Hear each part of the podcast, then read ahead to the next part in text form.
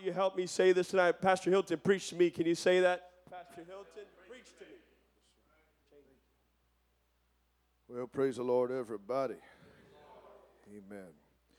It's good to be back at the home church, as always, and uh, counted an honor to be uh, able to fill this pulpit while the bishop's gone, and I don't take that honor lightly. There's mighty big shoes to fill, and uh, that he has extended his confidence to me while he's gone. I do give honor to him tonight. Amen. He's he is uh, he's my pastor, and uh, he's the one that God placed in my life so that I could make it to heaven. And he's the one that God placed in your life so you can make it to heaven. Amen. And I can tell you, I, I think if you don't agree with me tonight in what I'm about to say, um, you're probably in the wrong church. But I believe we got the best Bible teacher, the best teacher, the best preacher in Pentecost. But not only can he teach it, he lives it. And he loves people. Amen. And uh, I want to be just like him. Amen. Praise God. Amen. God's been good to us and giving us a man of God. You can be seated for a minute. And uh, I got about three different directions in my mind. And my brother called me today. And he said, uh, I was wondering why he was calling me. I had no idea why he was calling me. And uh, he said, Hey, we're still, you're still coming up tonight, right? What he didn't know is this. I'm going to preface it with this. This week has been absolutely crazy for us. And uh, I think I touched nearly 90 hours of work this week. And then we started tearing stuff down in the church. I didn't need to say all that. But all I'm saying is I'm tired. And I wasn't thinking about this week being the week I was supposed to be here. And we just sat down in the car, and my, my kid said, Dad, are we going to Olathe tonight? I said, I don't think so. I need to get some things done around the house. and my brother texted me. He said, Can I call you real quick? Literally, I don't think five minutes went by after they asked me that question. And uh, I said, Yeah, call me. He said, Hey, you're still coming tonight, right? I said, Yeah. And uh, God had been working on me on on what to preach tonight, and then I prayed this afternoon, and uh, I just want the Holy Ghost to have His way. Um, I did hear that Pharaoh showed up at church this morning. He wouldn't let pe- God's people go.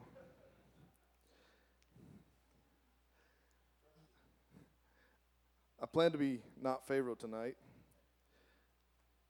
Um, I'm sure what you had taught this morning or preached this morning was, was very good, and I wish I had heard it. I haven't. And uh, I'm just I'm just thankful to be in the church in this day and this hour. Something that is was it said here tonight? I don't know, but some I think Brother Nelson said it a while ago. This world's changing, Brother Hall. It's changing I almost say by the day, but I, I, I dare say it's almost changing by the minute, it seems like. And the, the fact that Christ is the same yesterday, today, and forever is something that we could should we should take consolation in. I said we should take consolation in. I, I saw I saw a little uh, reel of, of, of C.T. Townsend. He was preaching this past week, and he, he went through a whole litany of, of things that he was saying, and and uh, I I didn't share it. I should have, but he, he was just talking about how that you know if God did it back then, and He's doing it today, He'll help me do it over there when I get there.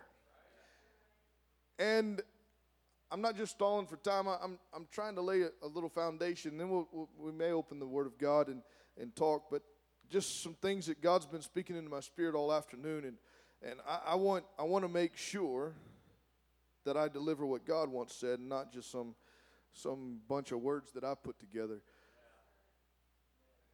I'm moving slow. I know. You know why? It's hot in here.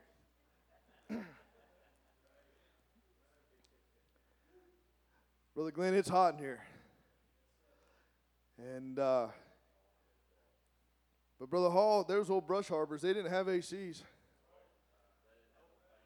they didn't have the fans going. All they had was the wind of the Holy Ghost blowing. We need the Holy Ghost to blow tonight.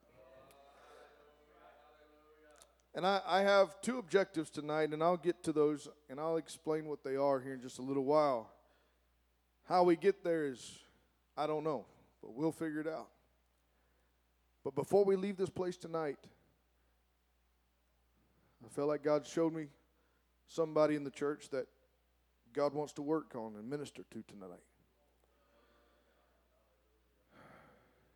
And I feel like God showed me and gave me a word for the church tonight. Amen. Praise God. Can we lift our hands to heaven and ask the Lord to speak with us? Step into this place tonight, Jesus. Lord, we need the anointing of the Holy Ghost.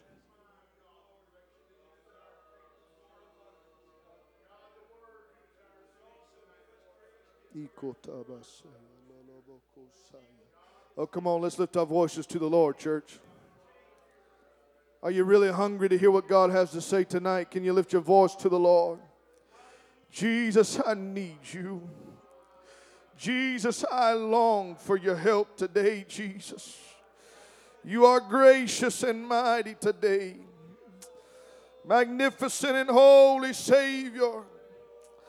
I lift your name upon high today, Jesus. I exalt you tonight, God. You are worthy to be praised. You are worthy to be praised.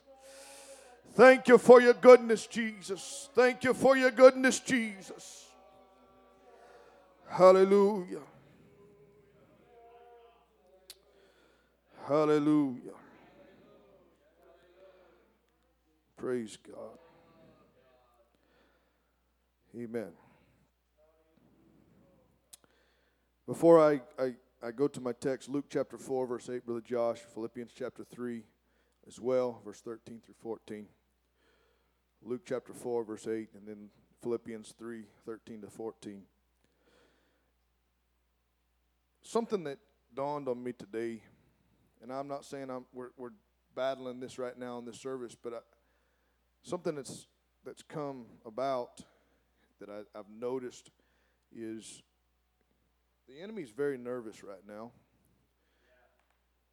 And the only thing that I I am seeing consistently in his tactics is he's trying to distract us with everything that he possibly can. Out of nowhere, brother Nelson, this week, I don't know why I got so busy. I didn't see it coming. And God stepped in on Wednesday night, He helped me. God stepped in this morning and He helped me. Thank God I had Brother Short there with us. And he tapped in and we had that we did have a guest. She's a backslider, hadn't been in church in over a year. And she came in this morning and God touched her and, and she had tears flowing down her face. And and we've been asking God to send us children, and she's got six kids, and uh, I'm excited about about that situation. Amen. So I'm looking forward to seeing her and her family again. And uh, but I'll tell you what I, what I've seen over the last couple of months is while we're having church, Brother Hilton, is we'll be going through the service. Most of the time, this is happening to me while we're preaching, while I'm preaching, teaching, whatever the case may be. And all of a sudden, I'll be preaching, Brother Hall, and a flood of thoughts just begin to flow through my mind. And I start thinking, Brother Self, man, guess what? I got the answer to one of my problems this week. on one of my projects while I was preaching last Sunday.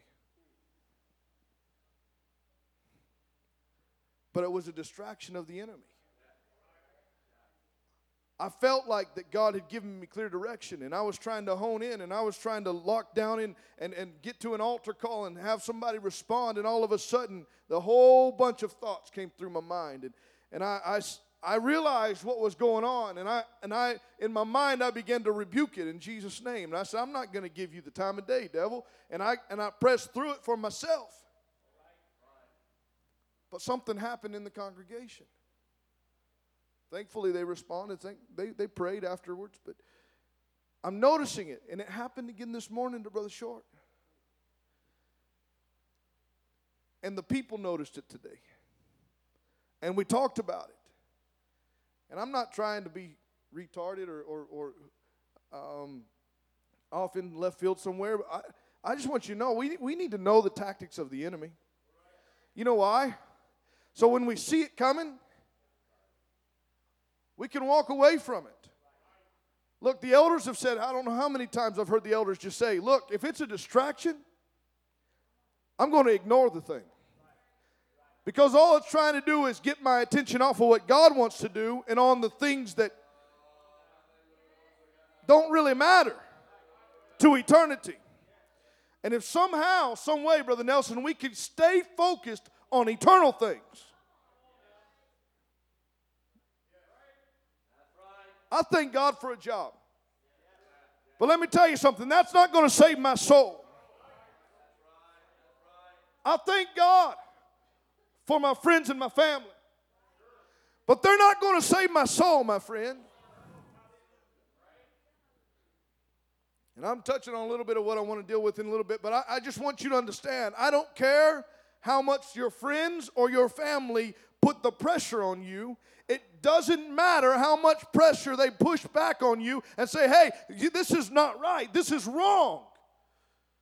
My friend, that's a distraction from hell. So, well, they're good people, they're my family. I didn't mean to get here so quickly, but here I am. But I want you to understand something. You've got to know what's right, and you've got to stand for what's right.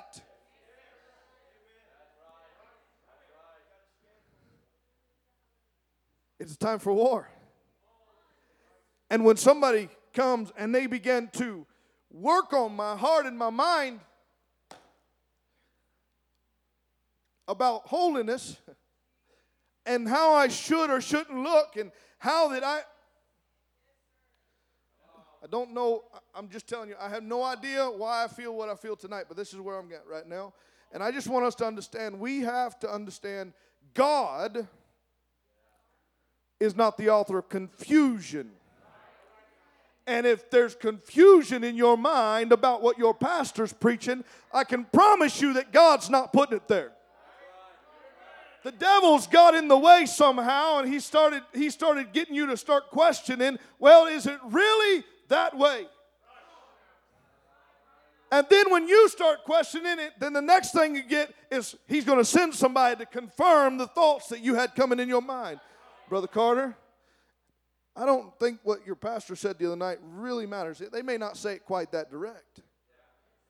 But they're going to say, hey, why are you, why do you, man, why did you tie your tie like that? Why don't, why don't you have the little side out instead of the big side?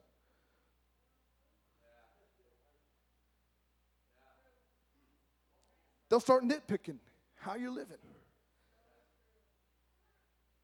what you say. They'll even wonder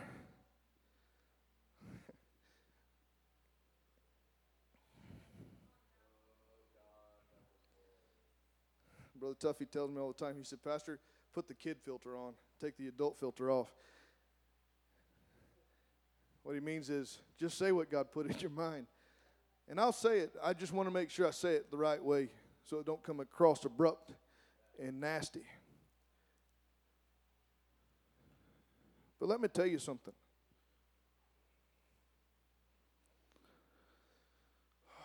Jesus. From the beginning of time, God wants to cover his people. He had a desire to make sure that they were covered. Before sin entered into the world, what covered the naked people? The glory of God. Pureness. Can I can I stretch it to this? Holiness covered them. I'm, I'm not off base. The God we serve is what? And I teach my church that, that that is the most descriptive term for God. God is holy. And so, therefore, God's holiness covered Adam and Eve in the garden. But when sin came into their life, they saw themselves in a different way.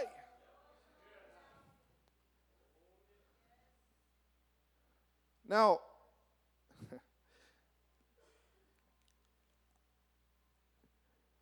how many of you guys have ever heard the term paradigm? How many of you know what paradigm means? Well, for those of us that didn't, I had to look it up, all right? a paradigm is a standard, a perspective, or a set of ideas. It is a way of looking at something. Often a model or pattern that forms the basis for understanding or interpreting a subject. Paradigms provide frameworks that guide thinking and behavior within a particular field or a discipline.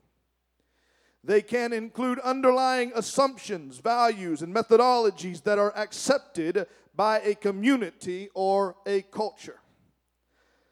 I submit to you that in the kingdom of God, and I, am going to have to qualify because not necessarily in the kingdom of God, but affecting the kingdom of God are two paradigms. There's flesh and there's spirit.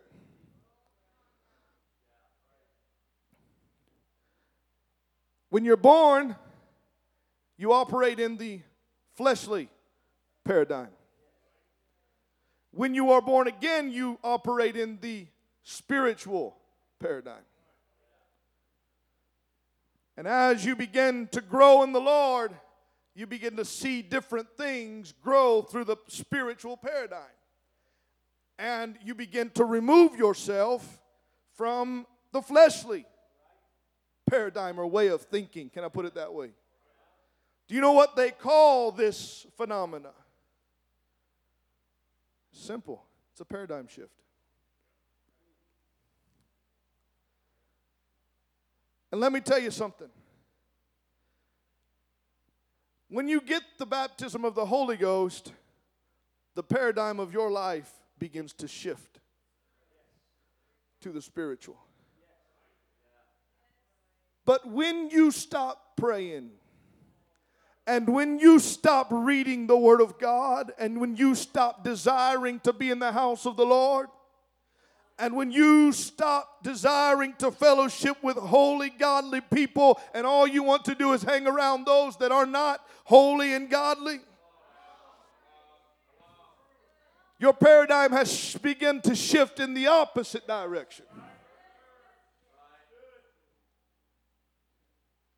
So, in one form or fashion, we're consistently honing in on whichever paradigm that we have chosen to abide by. I began to think about, and, I, and as I began to study about paradigms and, and how they have affected different areas of, of mankind throughout the ages. I'm not going to bore you with all my study, but I want you to understand as I was studying this, uh, uh, a story came up, and it's not a real story, but it, it kind of proves the point of a paradigm shift. How you look at something affects how you react. How you see things determines how you go about your everyday life. And I began to read, and, I, and I'll just go through this. It's not bedtime stories now, but I don't know what just happened. There we go. But let me read this to you, and I, I hope maybe this will click in your mind exactly what I'm talking about. But two battleships assigned to the training squadron had been at sea on maneuvers in heavy weather for several days. The, the lead battleship was sailing as night fell and visibility was poor with patchy fog. So the captain remained on the bridge to keep an eye on all of the activities.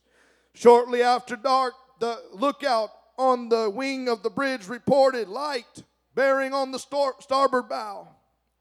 The captain replied, Is it steady or moving astern? The lookout responded, Steady, Captain, which means they were on a dangerous collision course with a ship. The captain then called in the signalman, Signalman, signal that flag, that ship.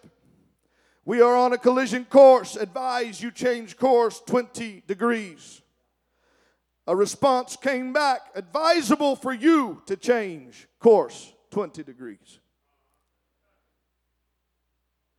The captain then said, Send, I am a captain. Change course 20 degrees. The response came, I'm a seaman, second class. You had better change course 20 degrees. The captain responded furiously, Send, I'm a battleship. Change course 20 degrees. Back came the response, I'm a lighthouse. The captain changed course 20 degrees. It doesn't matter how long you've been in church. It doesn't matter what you think your status in church may be. I don't care what area of church you may find yourself in or your relationship with God. I don't care how much experience you might have. When God sends a signal and asks you to go a different direction, honey, you better you better steer 20 degrees or whatever the, the, the, the direction is that came from heaven.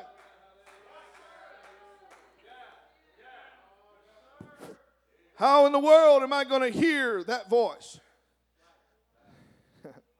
you already know where this is going. He's in Arkansas right now. When he sounds the alarm, honey, you better be listening. Honey, you better be ready to turn the wheel and begin to make course correction. Amen. Because he can see and he may know some things that God has shown him about your life uh, that you may think I've got it all together, but I'm I'm I'm I've got it all together. Who is he to think he can tell me what to do?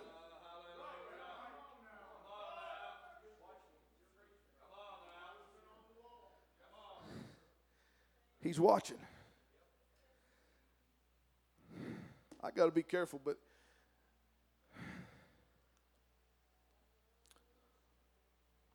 here I am, anyhow. I want you to understand something. There was a time in my life, my brother, probably my dad will remember, where I got this great idea of going out and doing stuff on my own. Brother Nelson, I had some experience. Thought I knew what I was going to do, get done and I was going to make some money. And I, in the back of my mind, knew what my pastor would say if I went to him and talked to him about it. He was out of town, so I, I convinced myself since he was out of town, I, I need to make a decision now.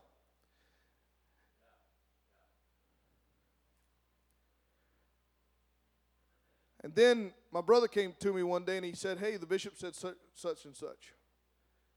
Pretty sure it was you. And Brother Hall, I kid you not, this retarded guy right here, let that thought go through his mind. He's never run a business. Who in the world does he think he is to say how I need to do this?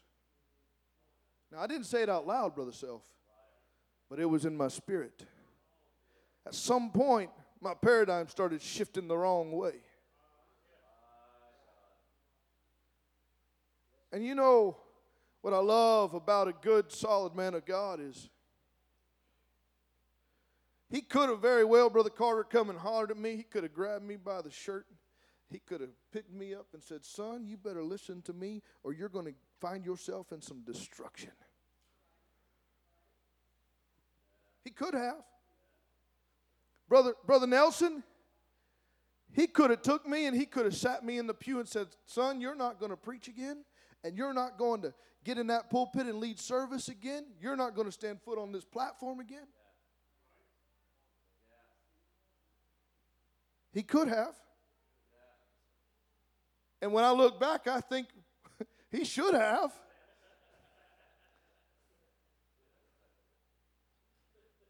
But I pray every day, God, give me the grace and the mercy that my bishop has, has extended to me time again. But he didn't do that. He always told me, he said, Son, you've got to make sure that you err on the side of mercy. And he did. And I can promise you guys, I don't know how long of a span that was that I was I was fighting and I was I thought I had it together and and and I I didn't have it together. And I had just finished leading a service on a Sunday morning. And we had those old chairs the old, the old with the red ones right that were here. And and I was sitting in that chair right there. Brother Burgess was preaching that morning. And I'll never forget I'm sitting back there in the back chair and God's talking to me the whole time the preacher's preaching. And I'm wanting to jump out of that chair and run down to this altar and, and, and let God have his way. And I'm sitting back there, I'm shaking.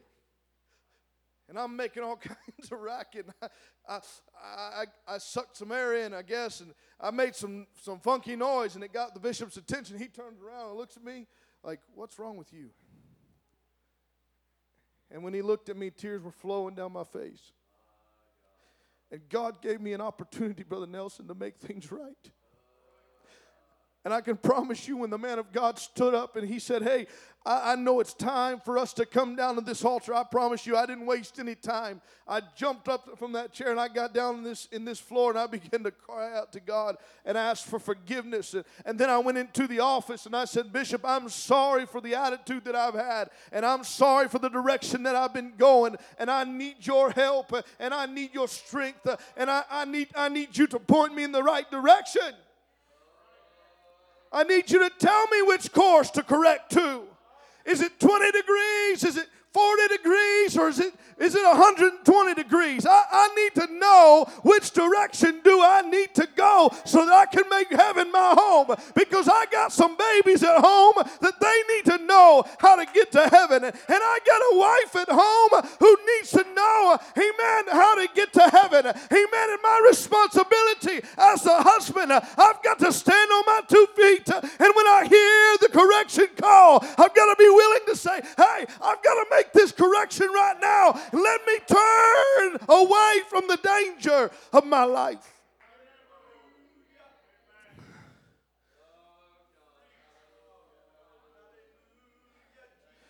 Let me tell you, I don't want to take a long time because I know everybody's tired and it's hot, but, but I want you to understand there is somebody in this place tonight that as I st- as I was praying, God dealt with me about it. As I stood there on the on the side there, and I was waiting, amen, for Brother Hilton to call me forward. And, and, and I, I began to, God began to show me some things. And I want you to know there's somebody under the sound of my voice uh, that is listening to the words that I'm saying. And uh, you've got some family that's dealing with your heart. And you got some family that's working your mind over. And, and, and you got some family and friends uh, that think that, hey, you've got yourself in a bad situation uh, and you're going to be bound up the rest of your life. Let me tell you something, honey. I can promise you uh, my lifetime, uh, if, if I have to live in bondage for Jesus uh, all the days of my life, uh, my eternity is so much more long lasting uh, than just a little bit of discomfort here on earth.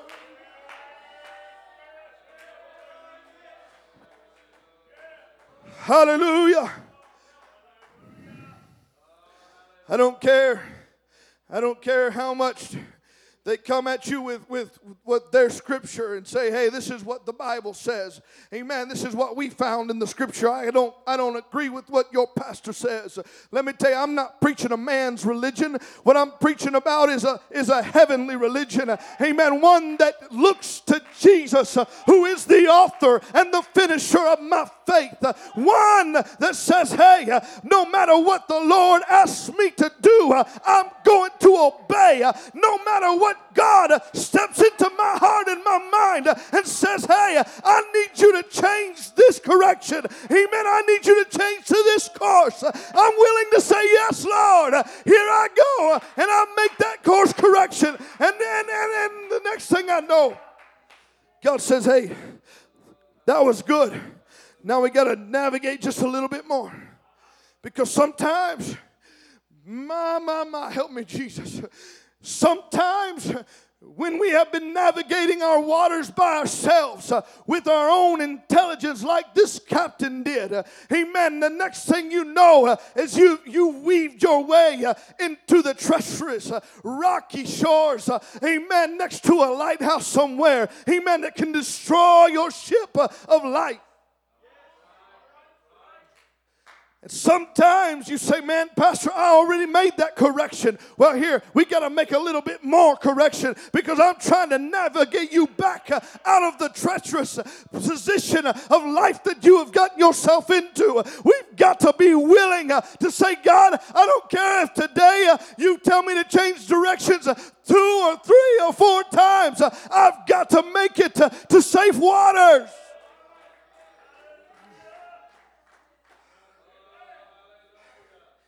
You say, preacher, you got you got to understand. It's hard to stand up to family. Yeah, I know. Yeah, I know. Honey, I know. I don't know how many times my family told my mom how much of a I'll say it, the cult that we're in. Brother Self, If I have to be in a cult to make it to heaven, I'll do it. But this ain't no cult. Ain't nobody serving up no Kool Aid and forcing you to drink it. No. The man of God that I know that pastors this church.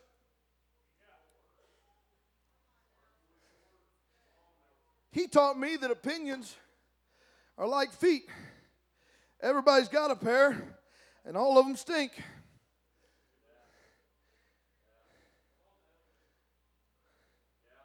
Opinions don't, don't get you heaven.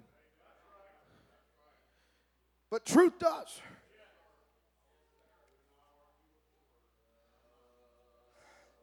I know the times I wish I, I could tune in every service and I could listen to every message that he preaches.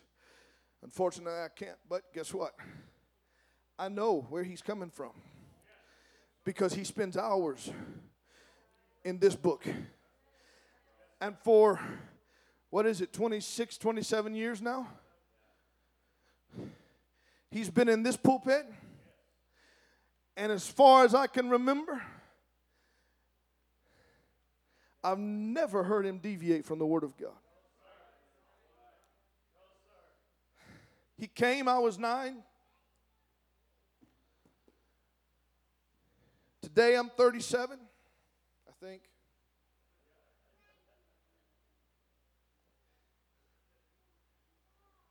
And you know what?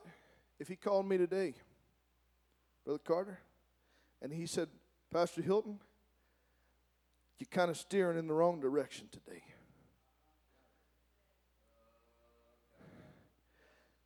I don't care if I'm a pastor of 20 people or 10,000 people. I'm not too good to hear what my pastor says. And, honey, I don't care if you've been in church 50 years or five years or six months. God set a watchman on the wall to watch for your safety.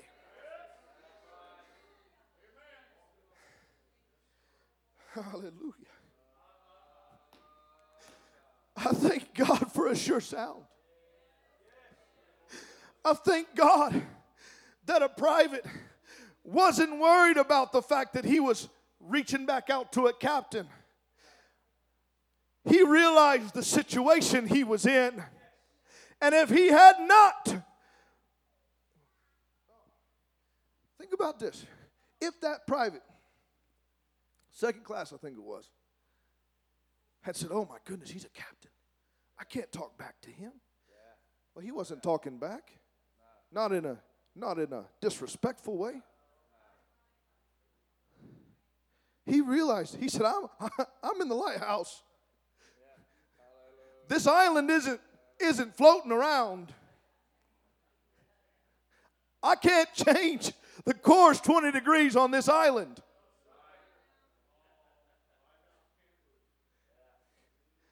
But he was positioned at a place where he knew it was sure and it was sound.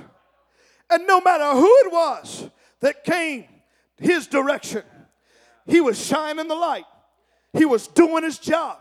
And he got directions from a superior officer who said, Son, you better change course 20 degrees uh, or we're going to collide uh, head on. And that young man said, Hey, I know you're a captain. Amen. But with all due respect, uh, amen, I'm sure he wanted to be as, as political politically correct as he could, but in the moment that ship's moving, he doesn't have a second time, a second to think about being respectful to its nth degree. All he had in his mind was, hey, yeah, it's a battleship, uh, and there's a hundred or so men on that battleship that are depending uh, upon me telling that captain the right thing. Amen. And we've got a pastor who's standing in a lighthouse somewhere. Amen. And he's standing there and he said, Hey, I don't care where you come from. I don't care how much experience uh, that you have living for God. He, he's standing here and God's given him eyesight. Hey, that ship's going to die. It's going to sink uh, if I don't say something. Hallelujah. Hallelujah. You know why? It's such a desperate position to be in. Thanks for the water. I forgot I had that over there. Now I can go long enough. I got this water and I got that water. no, I'm just kidding. I'm not going to be too much longer. I'm going to shift gears. There's at least one person in this place under the sound of my voice that you need to hear what I'm talking about tonight. And you need to obey what God's asking you to do. God's asking you just to obey. That's it.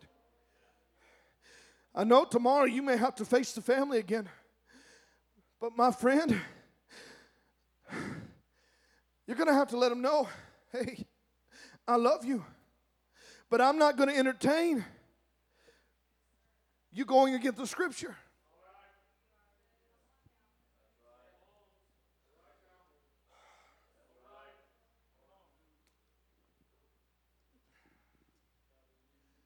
I want you to understand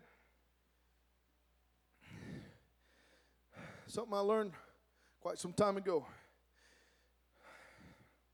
Folks, I wanted to come and preach encouragement, and I wanted to preach. I am trying to encourage somebody. I want to make sure that when you leave this house, you got a little bit of direction. Hey, we're in a battle, it's wartime. And honey, you can't wear the trousers of one side and wear the top of another. You think you're going to try to mend both sides? Uh, it's not going to work. Either you're on the Lord's side, and Moses, I don't know how many times he went down to the children of Israel and said, Who's on the Lord's side? Come and stand by me. You've got to understand. You're choosing one of two sides. That's it not your family side, not your friend's side, not trying to mend, not trying to mend a relationship. I'm not trying to destroy relationships here tonight, but I'm trying to help somebody understand. You've got to be willing to say, "Hey, I love you very much. I love you so much that I'm going to continue walking in truth." Because I know that if I continue in truth, there will be an opportunity for you to see uh, what God's doing in my life. And as you watch me, this is called lifestyle evangelism, by the way, as they watch you, as they continue to watch you, there's the ability.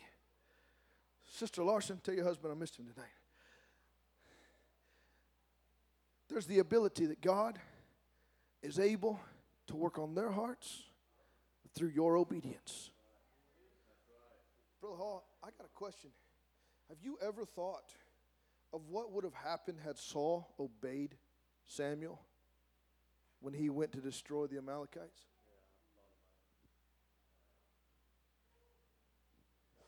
It was his disobedience. That was the last straw. It was his disobedience. He lived a life of continual disobedience, time and time again. And God finally said, I want you to go wipe out the Amalekites utterly because I hate their, their, their people as a stench in my nostrils. I want them gone.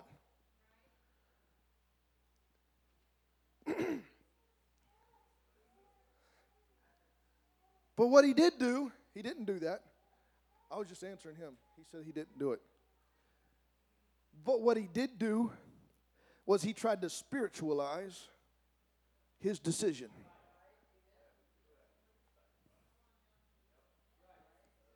And then he blamed it on other people when it failed.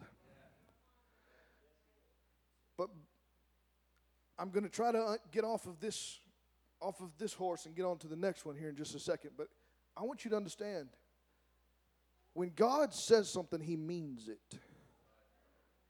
And Jesus said that there's going to be a way that people will know that you are my disciples.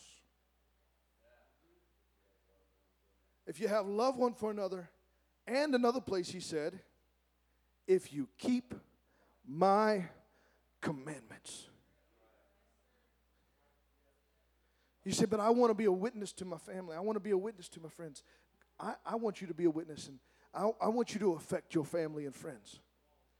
But my friend, you cannot do it and compromise to their direction. You have to understand that God's way is sure, it is foundational, Brother Nelson. It's unmoving. And when you begin to say, you know, they kind of have a point.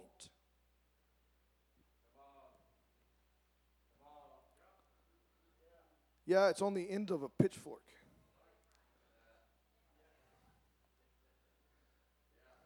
I'm feeling too facetious tonight. I got to be good.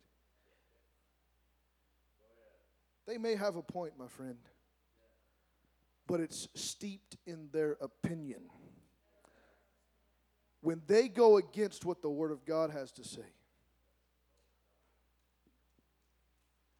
you've got to be careful because you will be sucked in. I've had this conversation with other folks Brother Hilton, you know there have been of and just in the last two, three years. You think you can withstand and you can. Am I making sense tonight? You think that you can withstand the attacks from them and continue to abide in their presence.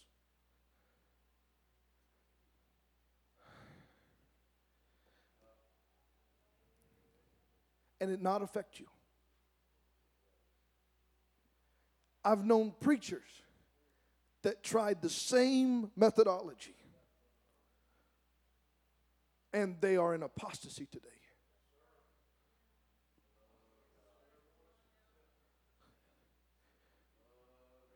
They had a paradigm shift, all right. But they went back to the flesh. My friend, I'm not trying to be nasty. My friend, I'm trying to say this in all the love that I can. Please, please, get out of an atmosphere that is trying everything that your pastor teaches you? Let me ask you something. Do you believe that the pastor of this church is teaching truth?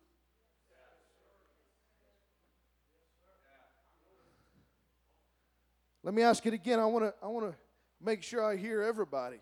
I hope I hear everybody. Do you believe that your pastor's teaching truth? Do you believe above emotion, above human reasoning, that the Word of God stands true? Do you believe that this book is filled with God's these words coming out of this book were breathed by God. Just like you're hearing me talk tonight, the writers of this book heard God speak this into their spirits as they began to be moved upon by the Holy Ghost. Uh, holy men of old uh, began to transcribe what God put in their heart. And then he has called men of God today to come and to proclaim the word of God continually. And let me tell you something. I believe in the all powerful name of Jesus. We were singing about it tonight. Uh, there is power in the name of Jesus. Uh, there is life changing power in the name of Jesus. Uh, there is healing power in the name of Jesus. There is, uh, there is delivering power in the name of Jesus. Uh, but let me tell you something. Jesus told uh, his disciples, He said, I have exalted my word even above my name. Amen. And when you begin to put the Word of God aside and you begin to use human reasoning, my friend, you've got to understand you are losing the power, amen, that God wants to give to you. Amen. But it's got to go beyond this head knowledge, but it's got to get down on the inside. Amen. It's got to become something that is built upon the, the heart, the foundation of your heart. Hallelujah.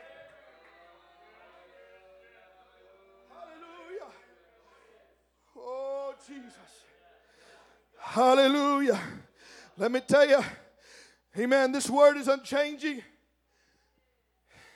What God began talking about in the beginning he continued to talk about in the New Testament. Uh, and he continues to move upon men of God today uh, to proclaim the same, uh, the same gospel, uh, the same truth, uh, amen, that has always been. Hallelujah. I mentioned the covering a while ago. God covered the people. I'm just going to run through it. I, am working on a series of studies or, or a study, whatever it ends up being Knowing me, it ends up being, if it's three pages long, that's a three week study right there.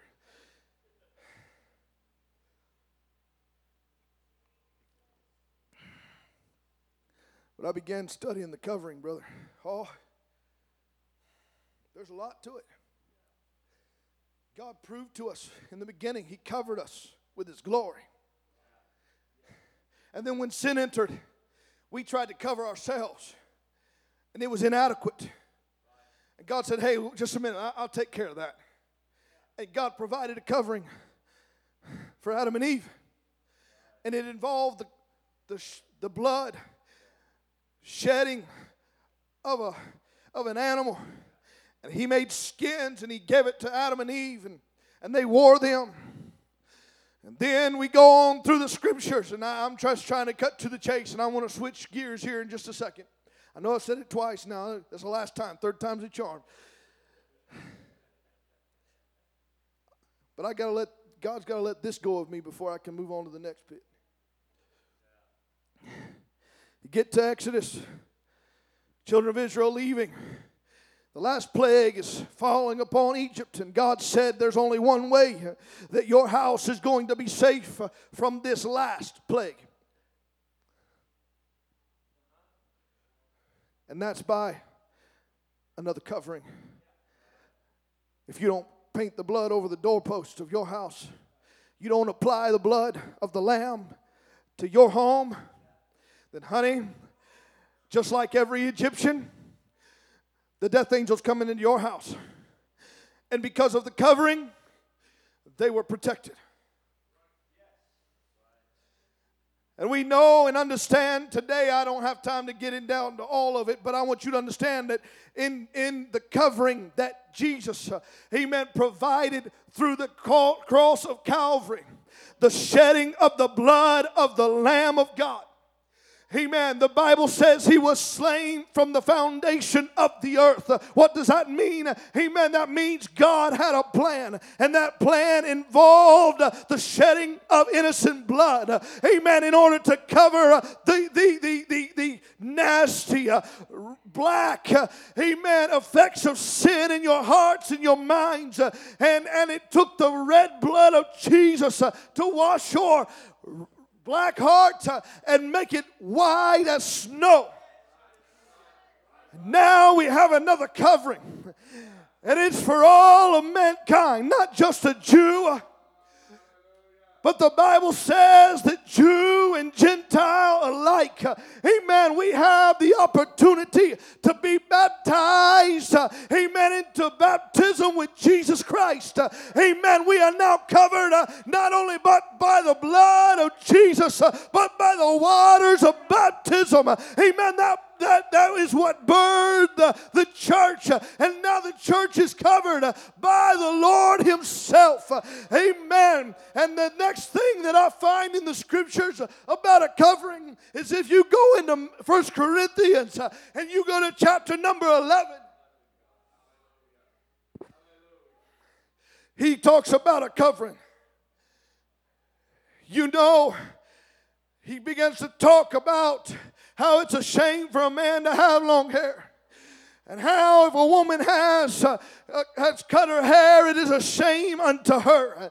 And, and you begin to realize, uh, amen, that the angels, according to Paul, amen, they begin to look uh, at something. God said, I'm going to cover you, but I'm asking for something in return, my friend. I'm asking you to abide by the covering, amen, that you can show the angels of heaven whose side of the paradigm you are on. Oh, come on. Oh, help me, Jesus. Oh, help me, Jesus. I didn't come to preach about hair tonight, but I want you to understand that covering that the Bible's talking about in First Corinthians, uh, it's not talking about a hat, uh, it's not ca- talking about a in cloth, uh, amen, but it's talking about the hair that grows naturally out of the scalp, uh, amen. And he begins to talk, uh, amen, and he begins to tell, and he said, The women, if you want the angels of heaven, to know what side of the spectrum you're on. Amen. You're going to obey. Amen. The covering. Amen. The law, the covering that I'm putting into place for my my my children.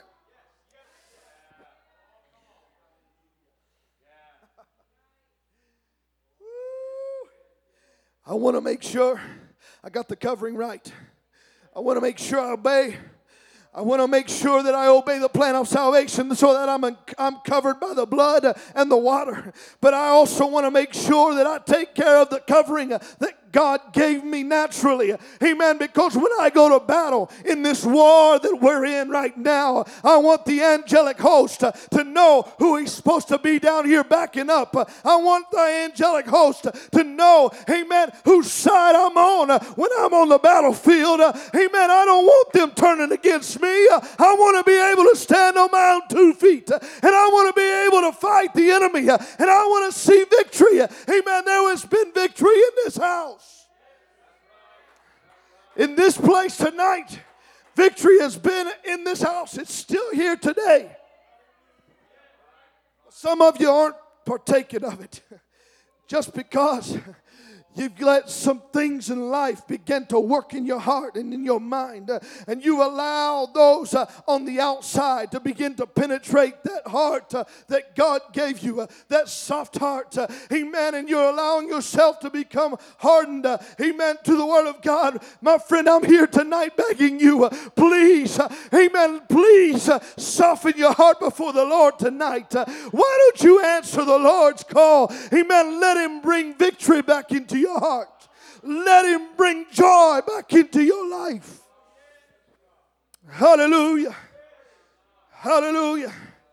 Now it's time to shift gears. It's hot, and I'm fat, and I'm out of shape, and I'm tired. But God help me. We're going to get through this. I'm sorry I gave you those scriptures, Brother Josh. If you want my notes, all of what I've talked about is in these notes. I'll give them to you if you want to see if I'm if I did do my part of study, all right? I wasn't just telling you that I forgot about preaching tonight, just to tell you I, I don't know what I'm doing, all right? Amen. But the Holy Ghost is here tonight. The Holy Ghost is here tonight. First, First Corinthians, if you can help me, Brother Josh. First Corinthians chapter 16 and verse number 9.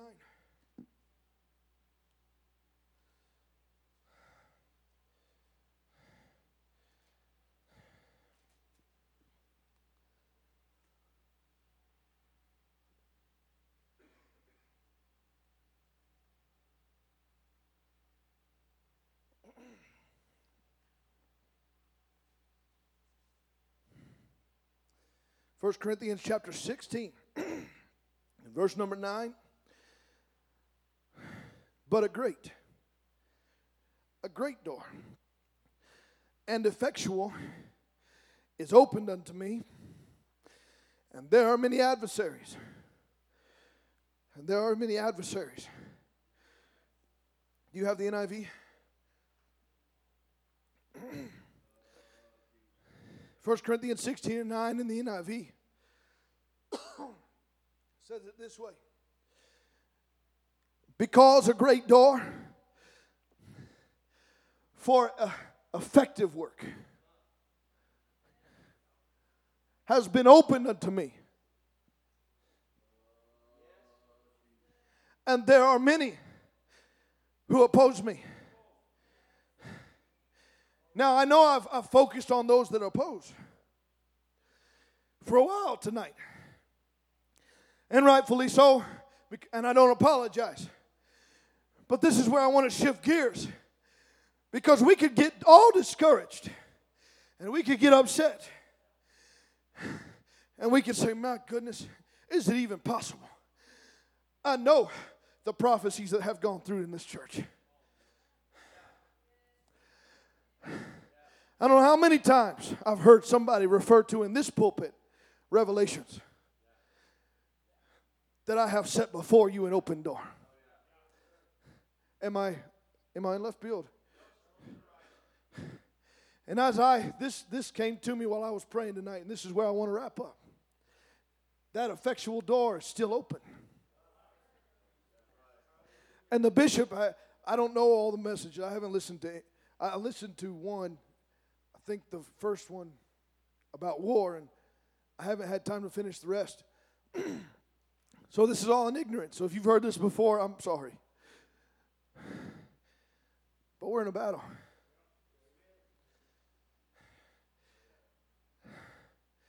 And I, I really, maybe we'll shout and jump and, sh- and ho- hoop and holler. I, I really don't think that's going to happen. But I think something, I'm praying, Brother Nelson, that something that I'm about to say gets deep into the hearts of the people in this church. And you begin to realize no matter how hopeless that adversary looks when it comes against me. the Apostle Paul said, It's a great door. A, a great door. It's effectual. And I, I was like, okay, great. It's an effectual door. What, what does that mean? So I said, okay, I want to look at the NIV. And I did, and it said, and I it said effective work. That word effectual could have been translated effective very easily. I looked that up, I promise, very quickly. While I was when, when I was praying, it came to mind. I looked it all up real quick. And I began to look at it.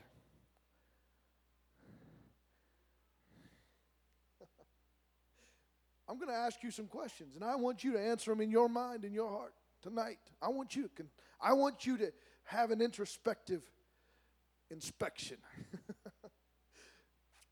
I want you to think about this.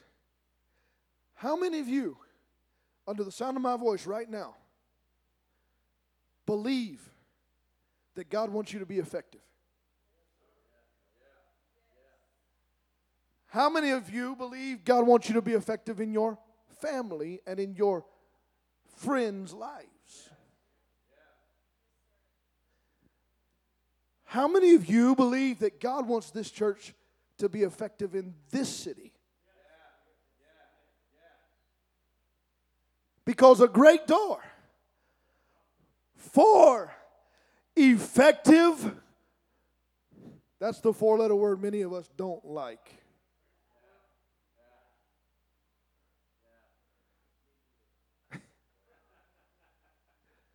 But let me tell you something. I don't like working long hours just to put food on my table. Although that is good for my family, and God will provide it.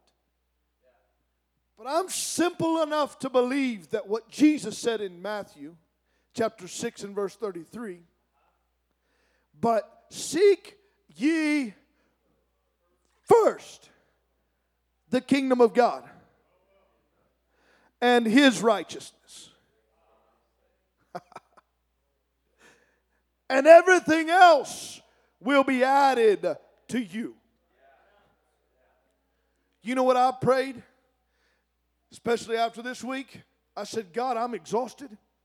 And I feel like my mind is scattered a million miles in different directions. But God, if this job is not going to allow me to be effective in the kingdom of God, get me out of this thing and get me somewhere else.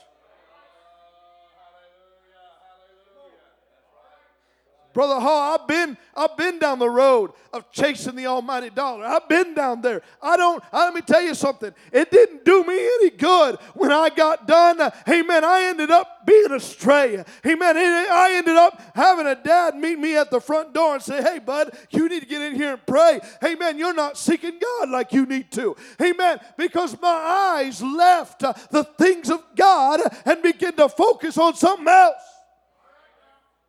It went from his kingdom to my kingdom. Can we go back to 1 Corinthians chapter 16 very quickly? He said, But a great door is opened, an effectual, an effective door.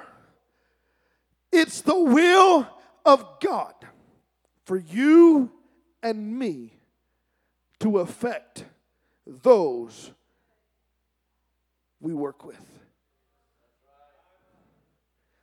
Now, I'm not rebuttaling on anything that I said a while ago. What I teach our folks when it comes to witnessing, and if I'm wrong, Bishop can ch- change it and he can tell you I was wrong, all right? But what I tell my folks is, hey, if you're if you're witnessing and you're spending a lot of time with folks, that's wonderful. I encourage our folks go eat with folks. In fact, that lady that came this morning, I invited to my house so we could eat dinner together. There's not a lot of restaurants in, in Lacey.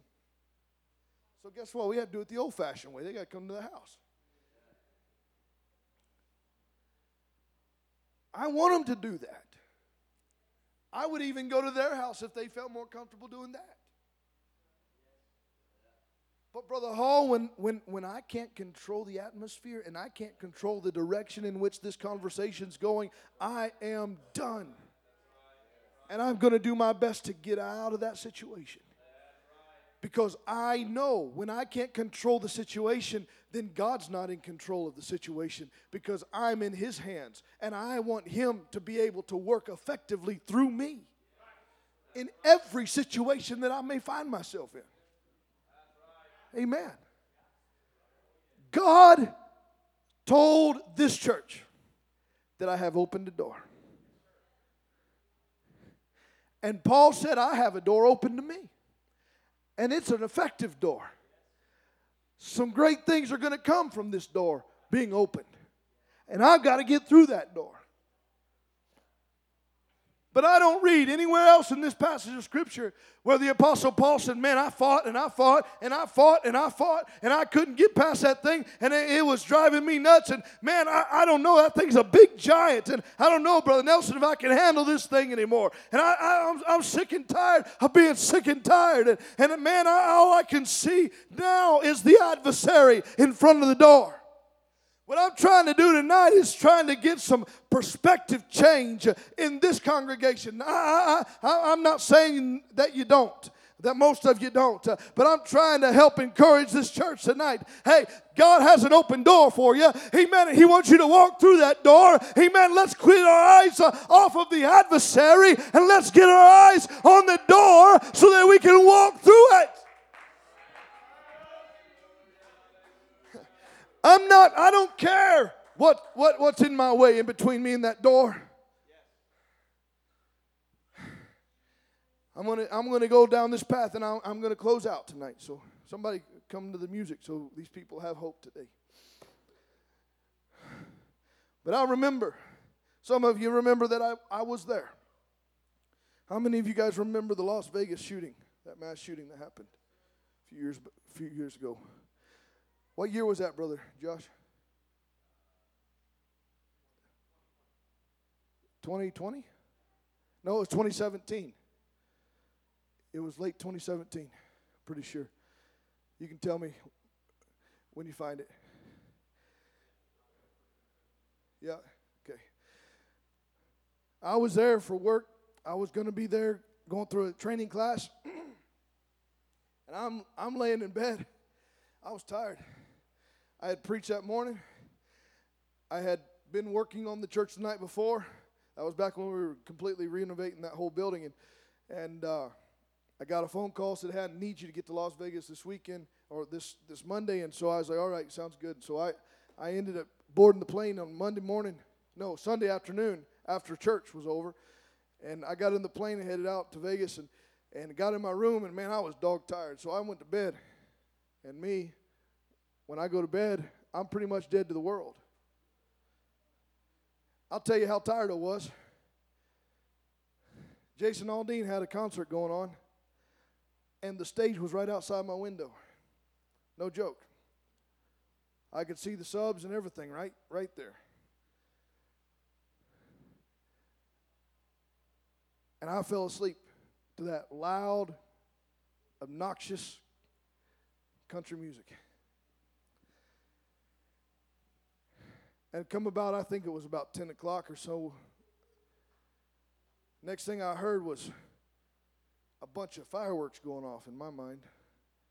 And I, I woke up and I, I'm like, man, that's loud. Like, must have been that concert. They're just finishing off with a bang. Well, they did. and it, I began to work through my mind like, wait a minute, that, that's I hear the bang, but like, where's the flash?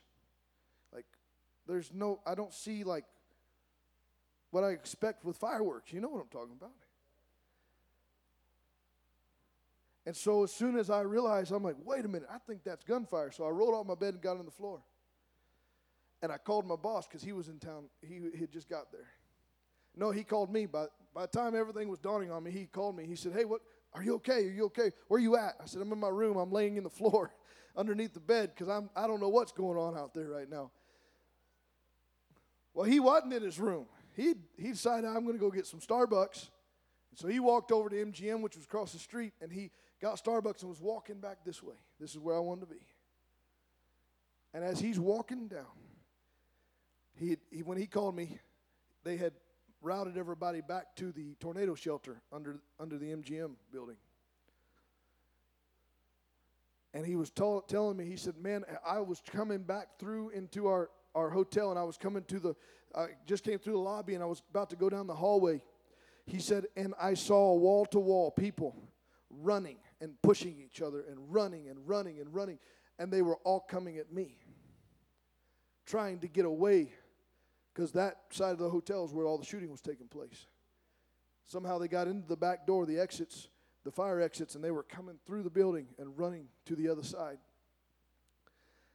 And by the time he realized what was going on, he told me, he said, I, I, I went to start turning around and they were on me. And they not, I don't know if they knocked him down or what, but he ended up having to turn around and sprint to stay up with those folks. Those folks had a destination in mind. They were under attack behind. They were trying to run away from the adversary.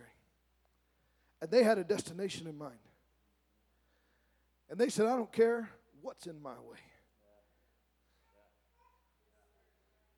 I don't care who gets in my way. I've got to make it to safety. And I've got to make it through that door.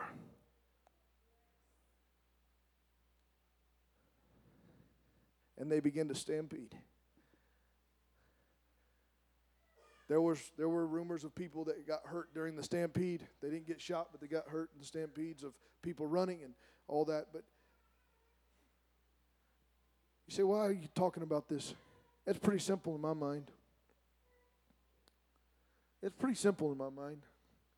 But Nelson, what would happen if every time we came into the house of the Lord that we acted like we were being chased from behind? And we see the open door. And every service, until we make it through that open door, we as the people of God say, hey, we're going to turn into a stampeding mob and we're going to run the adversary over in every service until we get him down on the ground so that we can make it through that door. Because it's on the other side, church, of that door that God has promised you where the blessings are. That's where the revival's at on the other side of that door. It's here and it's available. My God, I feel the Holy Ghost right now. I'm done. Sister Tori, go ahead and play. I, am done tonight, but I want you to, I want you to, I want you to get in your mind the vision of a massive open door, and you can see, hey, somewhere in the bottom of that door, there are some adversaries. They're saying, hey, haha, you're not getting through me. Amen. You're not coming through this. Uh, amen. But, but the church says, hey, we're not giving up. We've been promised that revival's here. We've been promised uh, that healings are going to take place in this place. We've been, we've been promised uh, that in every service, uh, people are going to get filled with the Holy Ghost. We've been promised that the baptism, the waters of baptism are going to be troubled in every service. I'm not satisfied, Brother Self, of just going through the motions of a service.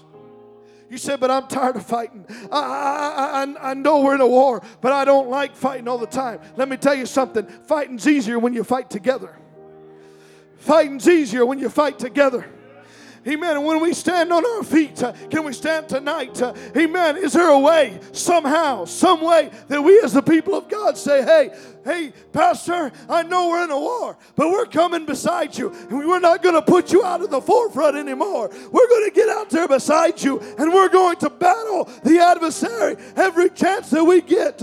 Amen. Because we want to go through the door. We want to make it through the door. We've got to see the glory on the other side of the door.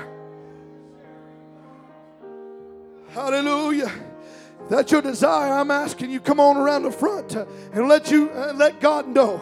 Let hell know. Hey, we're binding together as a church. We're going to press on. We're going to get down. We're going through that door. I don't care how great the adversary may seem, but I'm pressing through the door.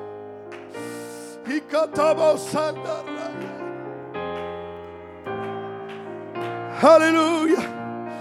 Hallelujah. I'm going through the door. Oh, I want to see souls saved.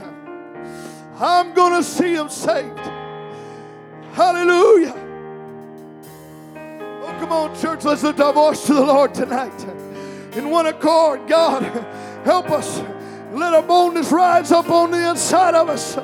Somehow, God, uh, we're going to press on. Uh, we're going to press on uh, even when it seems impossible, God. Uh, I'm pressing on with my brother. I'm pressing on with my sister. God, we're going to make it through the open door. Hallelujah. That's it. Let's talk to the Lord tonight. Let's call on the name of the Lord. Jesus, here I am. God, use me. God, I need your strength tonight. God, let me walk in your spirit. Lord, when I see my brother or my sister hurting uh, and needing help, uh, let me walk over to them uh, and pick them up and join arms with them and let's press on through the door. Oh, Jesus.